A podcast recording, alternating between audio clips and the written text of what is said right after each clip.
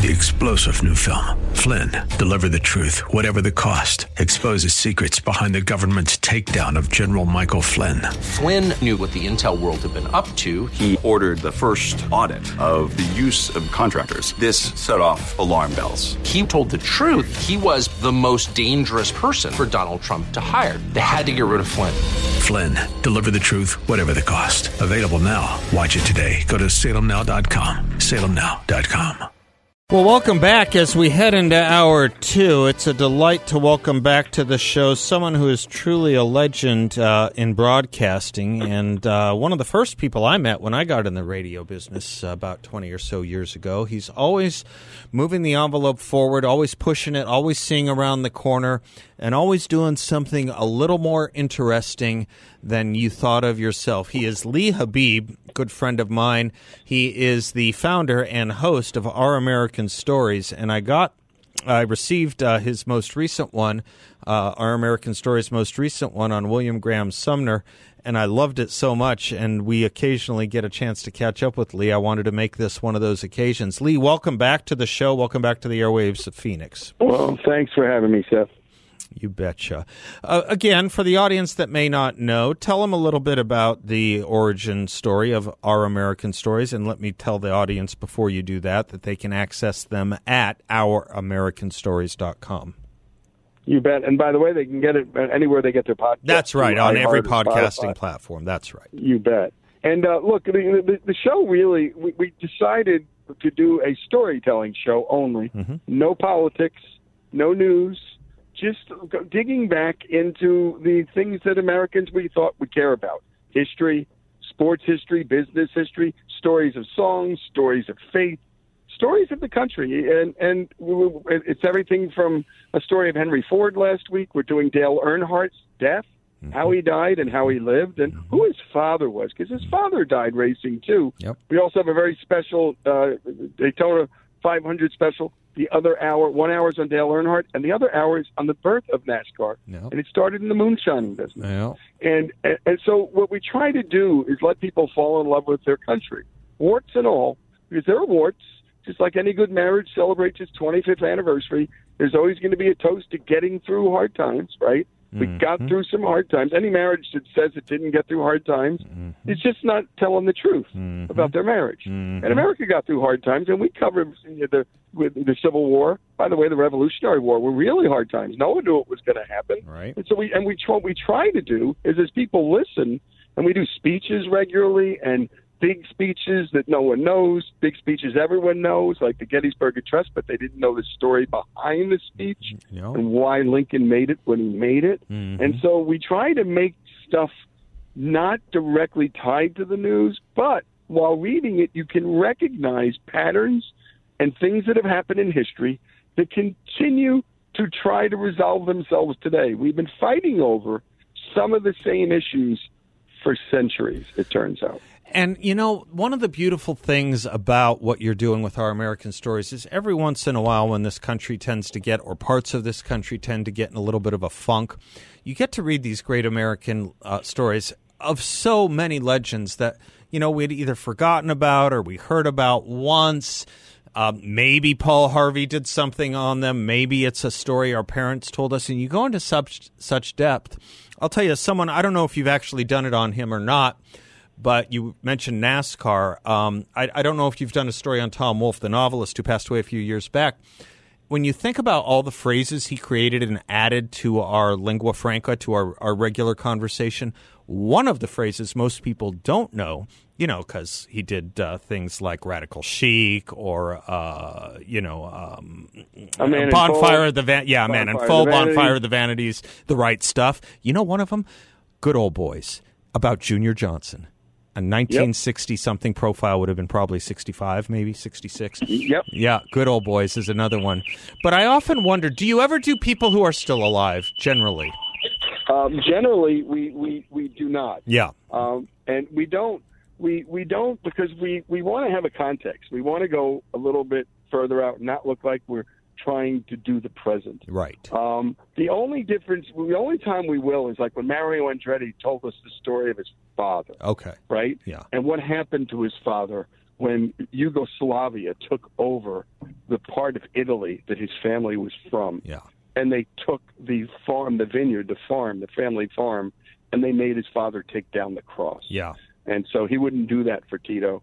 So his family were refugees. How could you So not do Mario that story, right? alive, Yeah, yeah. telling the story Yeah. of where he was from. Yeah. And so we'll do those stories. Yeah. But that's that's interesting. Well, when they pass, I'm going to send you a bunch of musical folks. I was just looking up Ronnie Milsap, still alive, so you won't want to do him because I was playing some of his music earlier. You're in Tennessee, you know, you know, you know of Ronnie Milsap. Just some of these stories are amazing. How they succeed over all the encumbrances that are put upon them.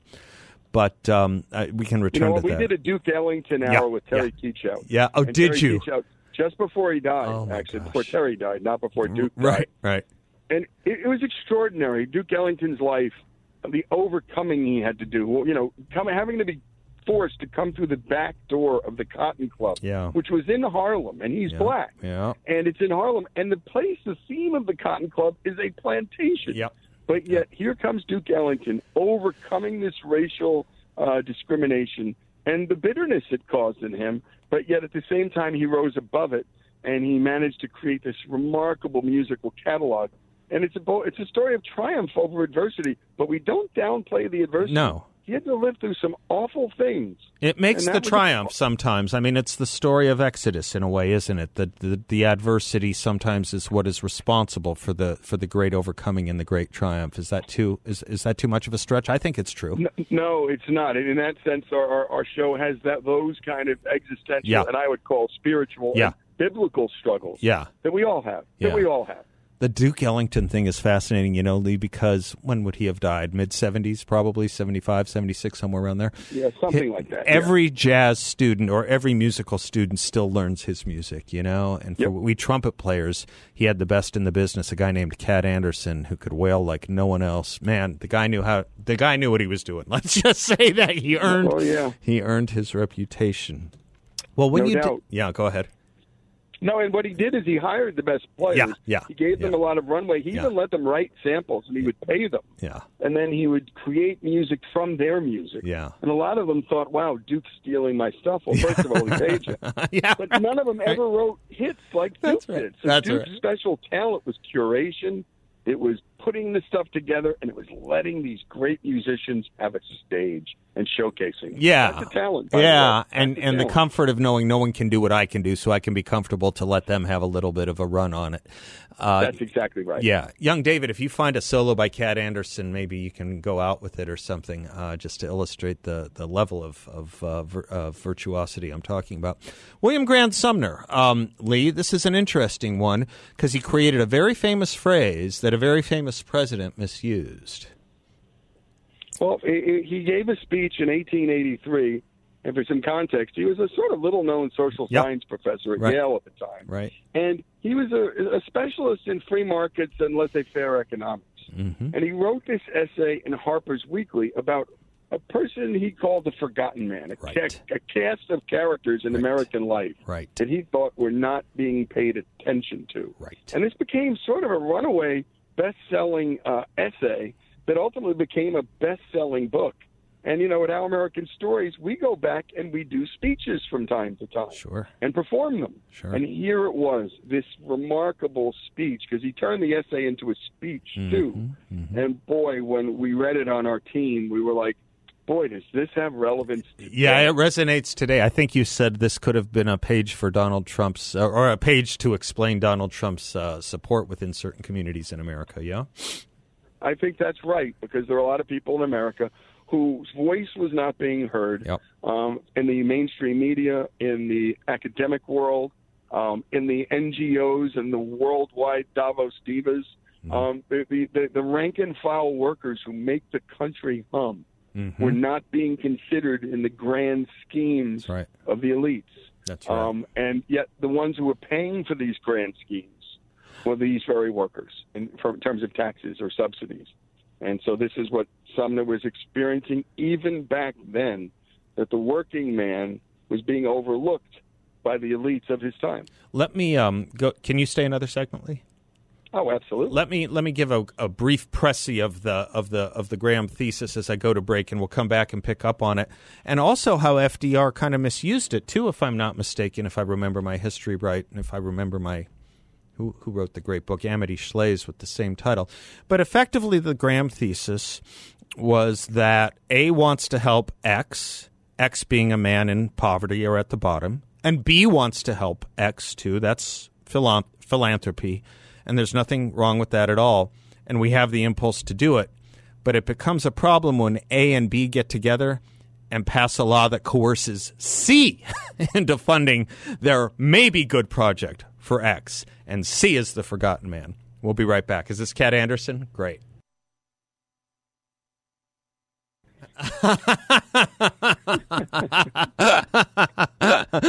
Courtesy of Tom Wolfe, who knew that uh, he would make a hit for Waylon Jennings one day. Welcome back to the Seth Leibsohn Show. That's that's. But Lee Habeeb is my guest of Our American Stories. But that really is the trajectory of America. You know, you do something amazing, you don't know where it'll end up, huh? you, you never predict it. Yeah, I never predict where it's going to go. Um, Lee Habeeb, yes. He is the uh, founder and host at ouramericanstories.com, Our American Stories, which you can get at any any podcast platform or ouramericanstories.com. And we'll get back more into the philosophy of it and behind it in a moment. I just want to stay with William Graham Sumner, one of their latest releases, for a few more moments because I guess I would say, Lee, as much as you don't know what great line or idea might propel itself and where it can end up. It can also be distorted and used for distortive purposes. So when William Graham Sumner was writing about the um, was writing about the Forgotten Man in what 1883, I think. Um, some years later, 1932, in a famous radio address campaigning for the presidency, Franklin Roosevelt used that phrase, but distorted it he made it about another person. He talked about it being the man at the very bottom, the man they were all trying to help not the man caught in the middle trying to do his best, which is what William Graham Sumner was pointing out. It's just kind of interesting that history. And I think a lot of people learned the phrase probably wrongly through Franklin Roosevelt. Uh, distortedly, no yeah, and no doubt, yeah. Anyway, but but if you want to understand, I think you're right about this, Lee and I don't want to put words in your mouth, so correct me where I'm wrong, but I think you're right about this. I think a huge segment of the support that Donald Trump received is much like or could be grafted on a tremendous amount of the same support Richard Nixon got in 1968 when he was talking about the quiet American or the forgotten American. The guy no one ever really thinks about in all these economic and political machinations. Yeah? Well, it's true. You know, look, these words that he says, Sumner writes these words. Mm-hmm. He is the simple, honest laborer, ready to earn his living by productive work. Right. We pass him by because he is independent, self supporting, he asks no favors. Mm-hmm. He goes, such is the forgotten man. Mm-hmm. He works, he votes. Generally, he prays, but always he pays. Mm-hmm. Yes, above all, he pays. and this is powerful, right? Because did we ask for EVs?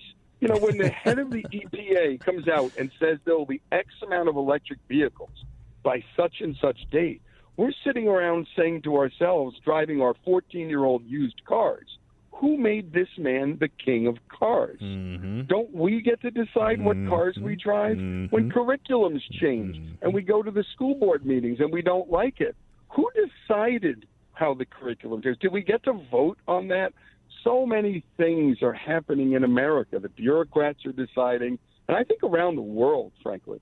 I mean, this is why a guy like Javier Milei wins. This is why Brexit happens. And I'm not t- picking sides here. Republican or Democrat, because there's a lot of like, former union guys who are now here, right? So former traditional Democrat voters have joined this mass, this what I call this middle class mass that doesn't feel like they're being represented by their elected officials. And that's and, and yeah. that that's Trump. That, that explains the that rise explains of Trump. Trump. And it explains remember Nixon's line in 1968. I pulled up the speech real briefly. The other American. So something like that. There's another American. They work in America's factories. They run America's businesses. They serve in government. They provide provide most of the soldiers who die to keep us free. They give drive to the spirit of America. They give steel to the backbone. They are the good people, the decent people. They work. They save. They pay their taxes, and they care and um, it was the other voice he was talking about that Trump speaks to, that William Graham Sumner was describing. And when you see someone like Javier Milei, right? And people give him such international attention like no other president from that country, and God knows how long our memories run, Lee. It's because he's doing what Trump did, I think. He's saying things people have thought about, but no one else is saying, right?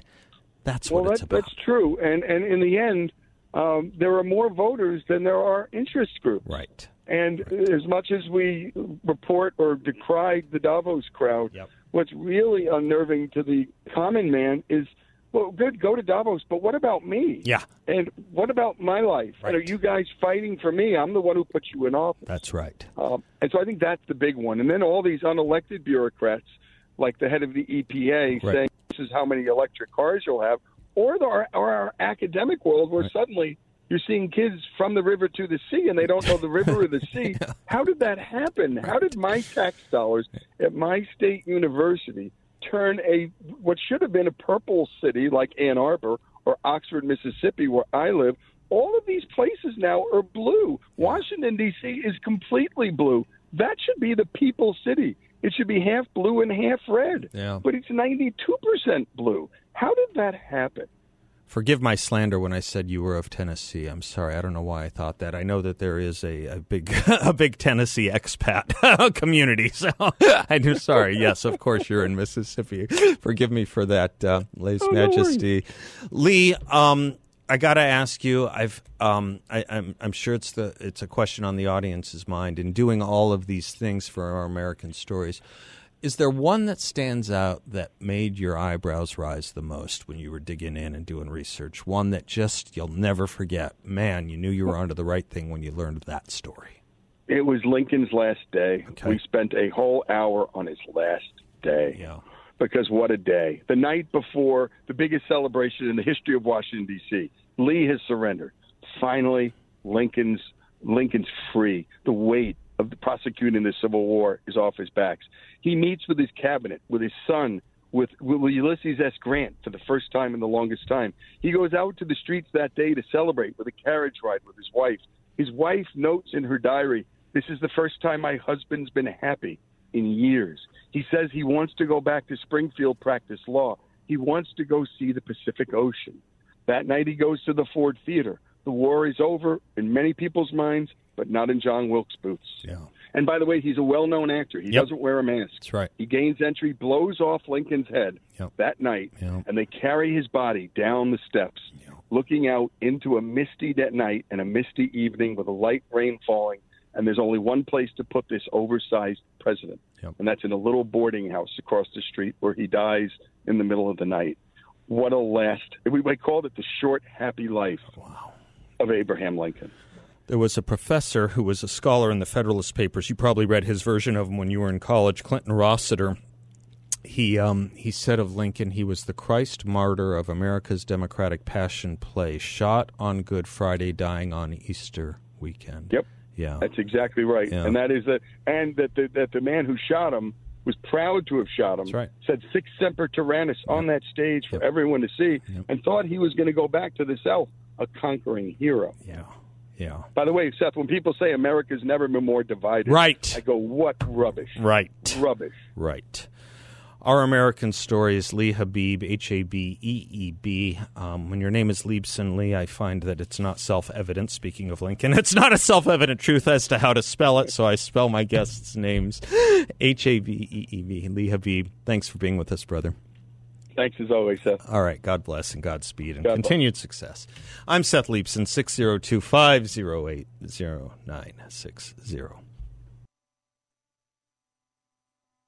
Seth Leibsohn here from my friends from the Midas Gold Group War Room. The MAGA veterans at Midas point out that the Federal Reserve does not, that the, um, that the, the, sorry, I got that wrong. Point out that the Federal Reserve note does not belong to you. It belongs to the Federal Reserve Bank.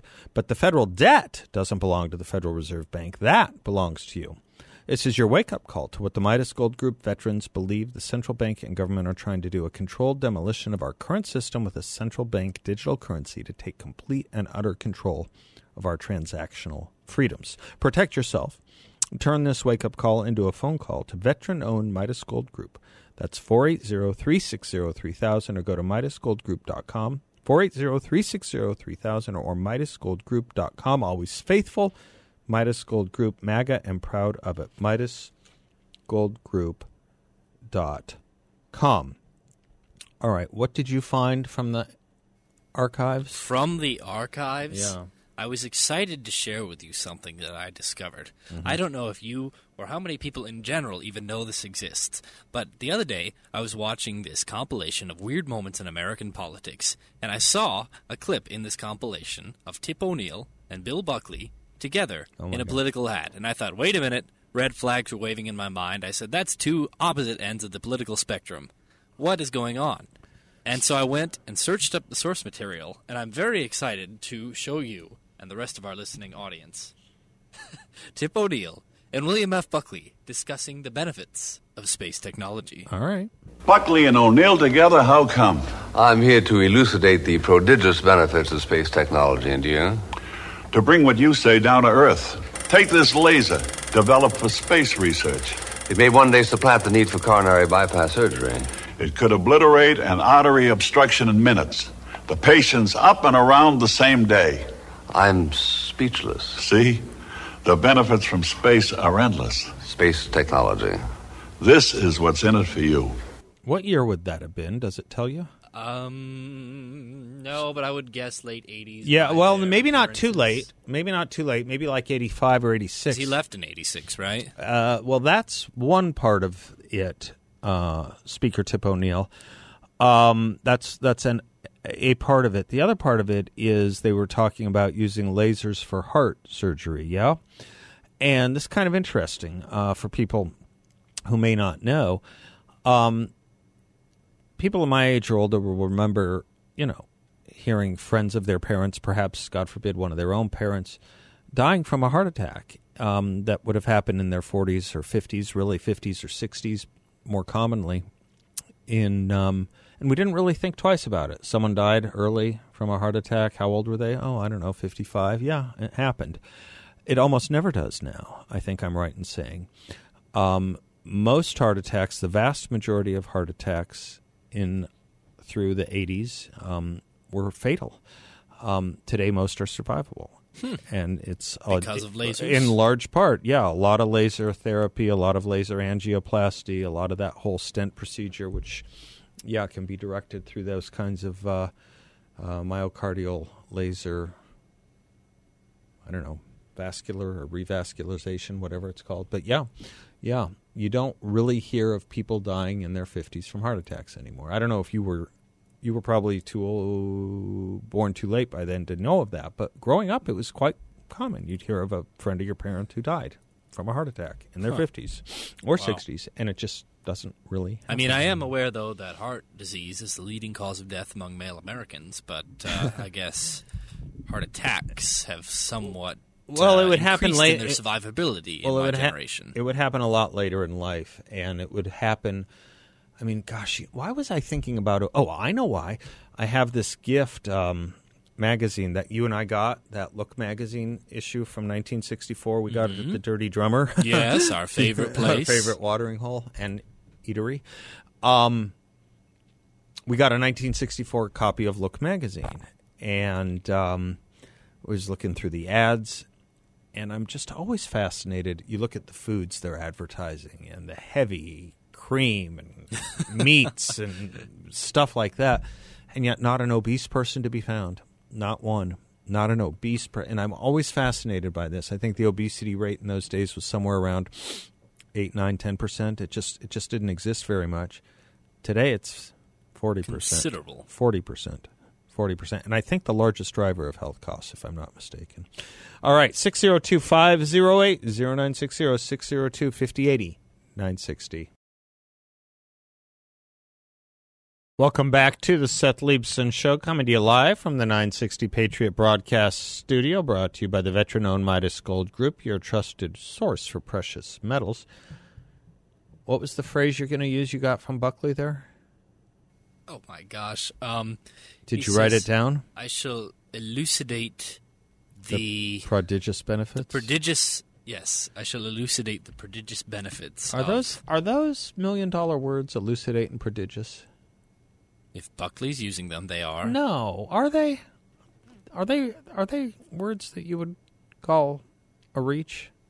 You know, you knew what both of those words meant. Of course, I knew what they meant, but they're not in my regular lexicon. And I think after having heard Buckley use them so eloquently, I would like to continue to use them. Yeah. Well, the um, they were they were written, they were invented for a reason. Words were invented for a reason. Yes. Yeah. So you should probably have a pretty prodigious vocabulary, ample bird, vocabulary by bird, now. I would Bird is the word. Huh? the New York Times is not covering this. CNN is not covering it. And the Washington Post is not covering it. And I'm talking about the testimony by uh, former Hunter Biden associate Tony Bobulinski earlier today. I was making the comment uh, in a previous segment on this show that when you think about what the media, um, how the media used to cover Republican presidents, particularly presidents with names like Nixon, who has loomed large on today's show. I'm not sure why. Um, when you think about, you know, the way they unremittingly investigated the the, the, the heck out of him, um, you wonder why, with something that involves an enemy country and profiteering and blackmail, why this is getting less coverage. I am reminded from a case that also involved Nixon, known as the Pentagon Papers case. One of the great lines from that case from two of the liberalist, most liberal judges, justices of the time, Hugo Black and William Douglas. They wrote, The press was to serve the governed, not the governors. We're the governed. Supposed to serve us, the people, not those in power. The government's power, they wrote, to censor the press was abolished so that the press would forever remain free to censure, that is to say, criticize the government. Are you getting that now? Are you getting that today? Do you know this Bobulinski story? I was reading from his statement. Let me give you a little of Tristan Justice from the Federalist. A former Biden family business partner told House investigators Tuesday that President Joe Biden was the brand his family sold to get rich from foreign governments. I want to be crystal clear, said former family associate Tony Bobulinski. From my direct personal experience and what I have subsequently come to learn, it is clear to me that Joe Biden was the brand being sold by the Biden family. Biden's family, excuse me, Biden's family's foreign influence peddling operation from China to Ukraine and elsewhere sold out to foreign actors who were seeking to gain influence and access to Joe Biden and the United States government. Joe Biden was more than a participant in and beneficiary of his family's business. He was an enabler, despite being buffered by a complex scheme to maintain plausible deniability. The family business partner turned whistleblower went on to outline how his blockbuster testimony four years ago, alleging corrupt use of government positions, went effectively ignored by federal law enforcement. He said, I have never been contacted to provide testimony, nor been asked to speak with anyone connected with the Joe Biden administration, including his Department of Justice, including the Federal Bureau of Investigation, including the IRS and local law enforcement, Bobulinski said. That includes U.S. Attorney David Weiss for the District of Delaware or any of the several grand juries I now know were convened after my name became publicly known. Bobulinski publicly made allegations of Biden corruption four years ago after revelations from Hunter Biden's abandoned laptop found at a Delaware repair shop. According to emails recovered from the computer, President Biden had been far more intimately involved in his son's potentially criminal business dealings than he told voters. The former vice president, who is the Obama administration's point man on Ukraine, had repeatedly denied ever speaking business with his son or with anyone else, and even fat shamed an Iowa voter who approached the subject on the campaign trail. Now you begin to understand why that quote I like from Hugo Black and William Douglas is so important. Think about what was done to deep six the story of Hunter Biden's laptop, which is what brought forward, once it was um, verified, brought forward Tony Bobulinski. Remember how much censorship there was around it, not to mention the collusion of the mainstream media with 51 so called former intelligence officials. So called is inappropriate. They were intelligence officials, and they had exploited their security clearances and their expertise to say that the Hunter Biden laptop was Russian dis or misinformation. Everyone knew it was not, but that was the storyline a month before the 2020 election. That was disseminated, that was peddled. And we know from at least two exit polling systems that people voted for Joe Biden differently as a result. That is to say, millions of votes were moved by the suppression of that story when asking people at after they voted. If they would have voted differently that is to say not voted for Biden or voted against Biden or voted for someone else had they known the essence of that story they said yes enough to shift the election. You want election interference?